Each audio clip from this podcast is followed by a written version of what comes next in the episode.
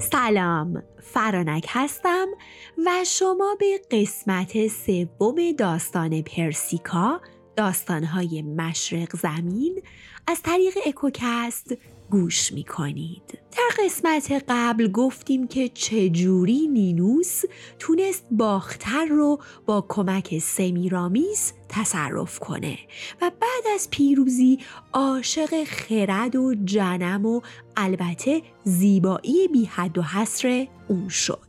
و با وجود اینکه سمیرامیز شوهر داشت نینوس اونس شوهر سمیرامیس رو مجبور کرد که اون رو رها کنه تا اون بتونه با سمیرامیس ازدواج کنه. و به این ترتیب سمیرامیس شد ملکه آشور. بریم ادامه داستان رو بشنویم.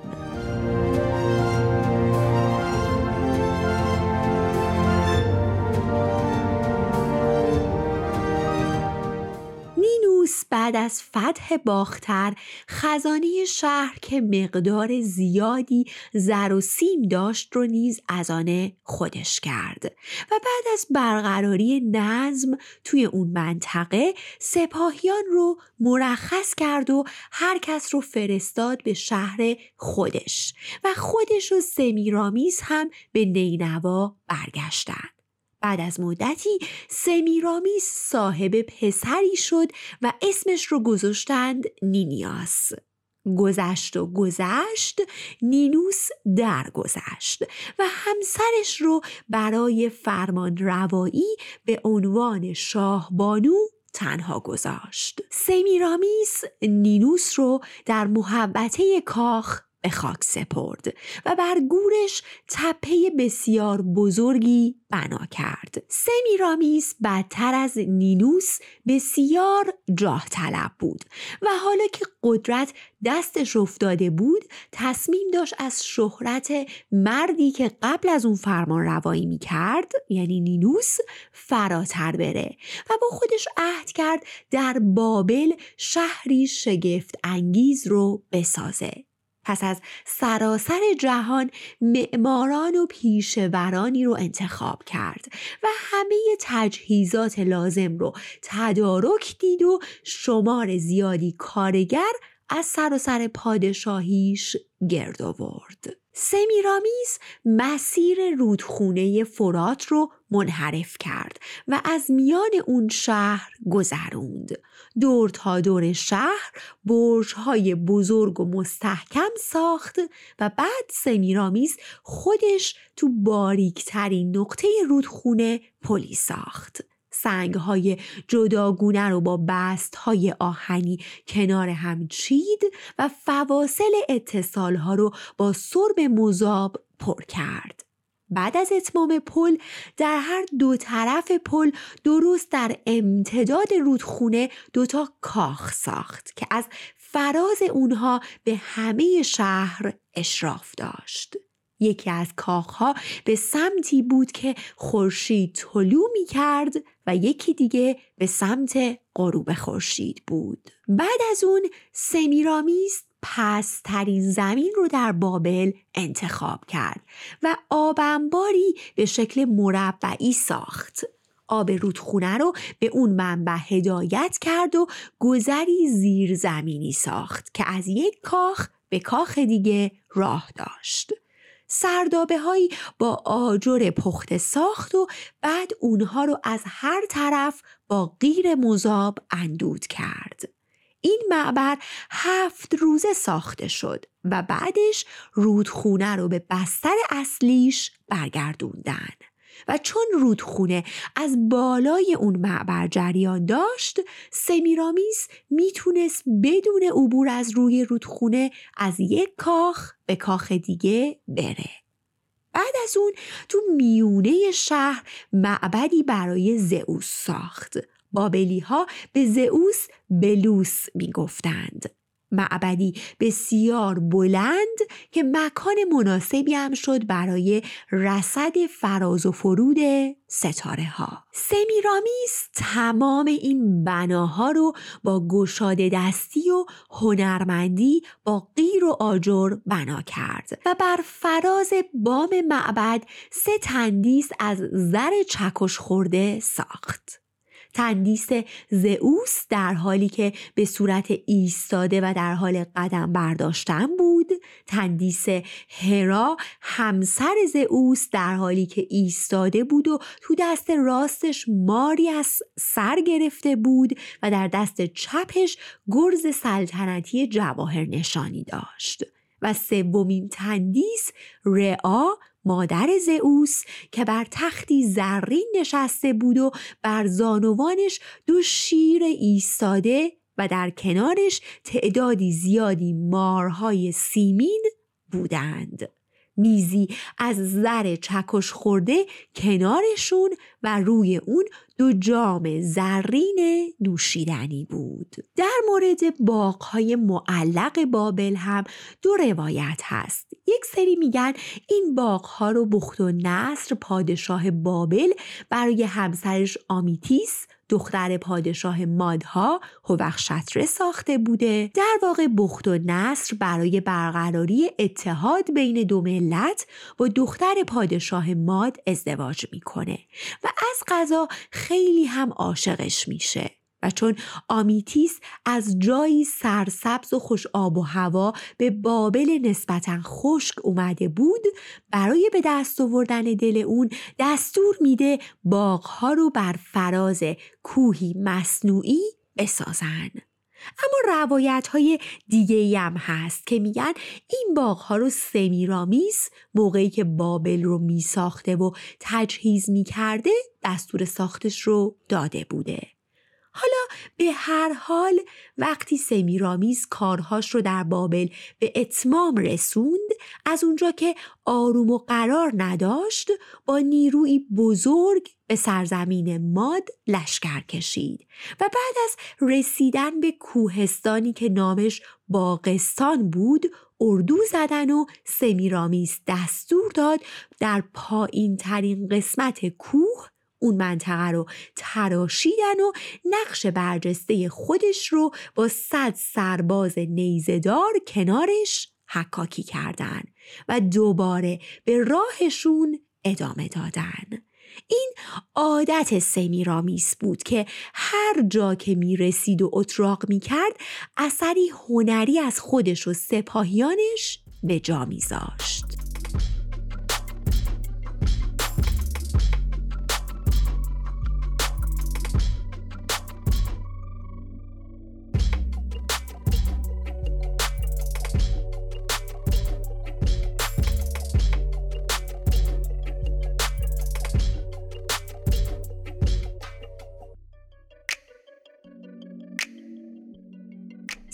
سمیرامیز کلا هنری بود و از تجملات بسیار لذت می برد.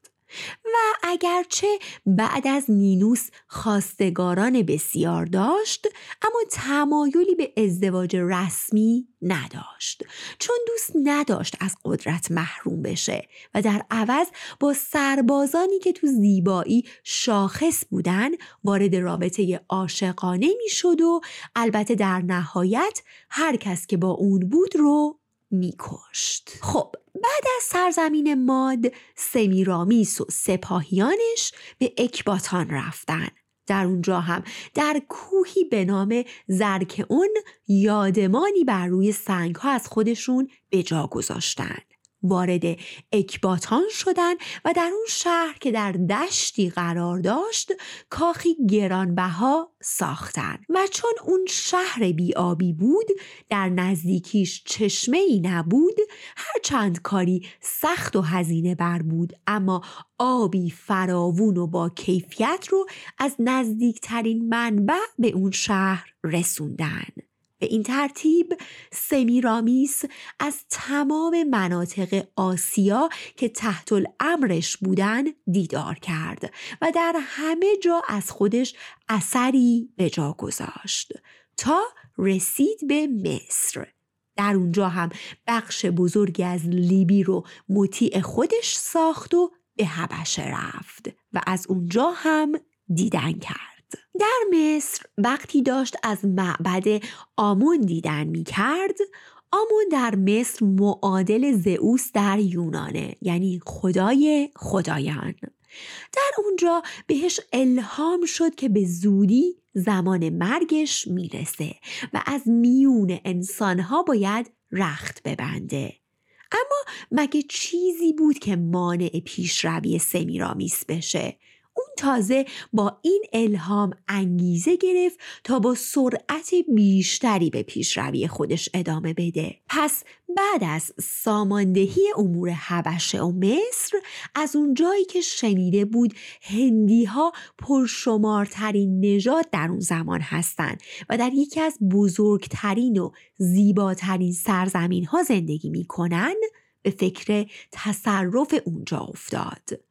اما می‌دونست که نباید بیگدار به آب بزنه چون هندی ها بیشمار بودن و تازه فیل هایی داشتن که باعث می شد سپاهشون متفاوت از بقیه باشه. این داستان باعث شد سمیرامیس دست نگه داره. به باختر برگرده و سه سال تموم زمان گذاشت تا ساز و برگ جنگی رو آماده کنه. کشتی سازانی از فنیقیه و سوریه و قبرس استخدام کرد تا کشتی هایی رو براش بسازن تا اونها رو از طریق رود سند به هند برسونه.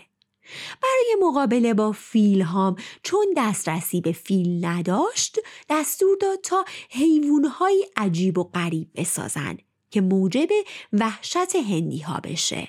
با چسبوندن پوست گاب ها به هم و پر کردنش از کاه حیوانهای قول پیکر درست کرد که در هر یک مردی رو قرار داد تا مهار اون رو به عهده بگیره. و به این ترتیب برای هر کسی که از دور به اونها نگاه می کرد توهمی از جونوری واقعی پدید می آورد.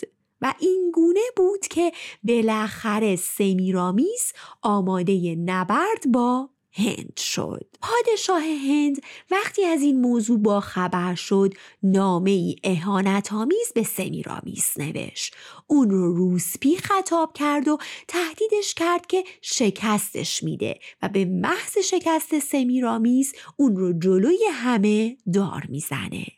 سمیرامیس با خوندن نامه به جای اینکه عصبانی بشه فقط لبخند زد و چون به کارش ایمان داشت حمله رو شروع کرد. کشتی ها از طریق دریا و پیاده نظام ها از طریق خشکی به سوی هند حرکت کردند. نبردی سخت و طولانی شروع شد. در طی جنگ کشتار قابل توجهی رخ داد. گاهی شرایط به نفع هندی ها و گاهی به نفع آشوری ها می شد.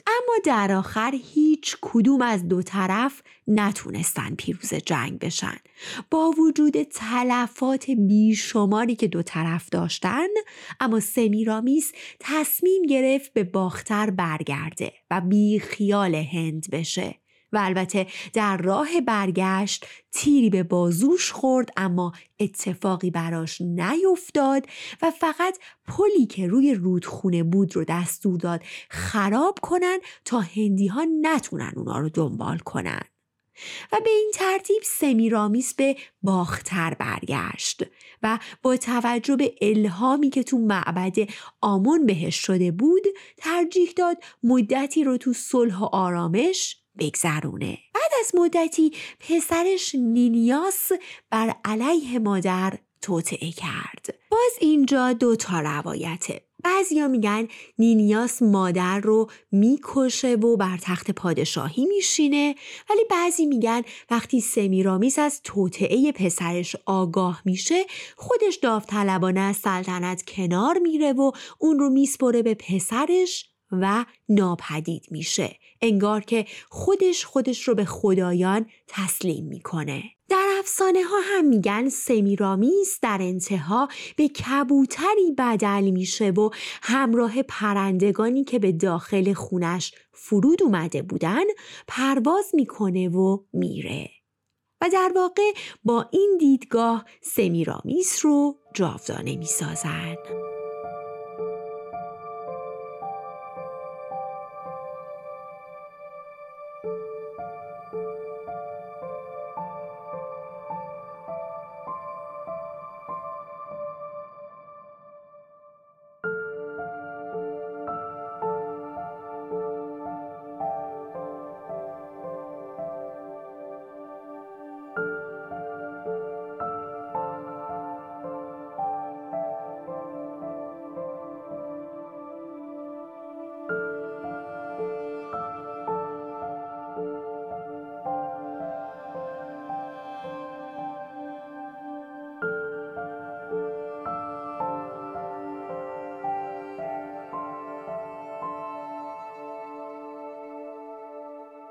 به این ترتیب سمیرامیس شاهبانوی زیبا و خردمند که بر سراسر آسیا به غیر از هند فرمان روایی کرده بود در 62 سالگی و در چهل و دومین سال سلطنتش درگذشت.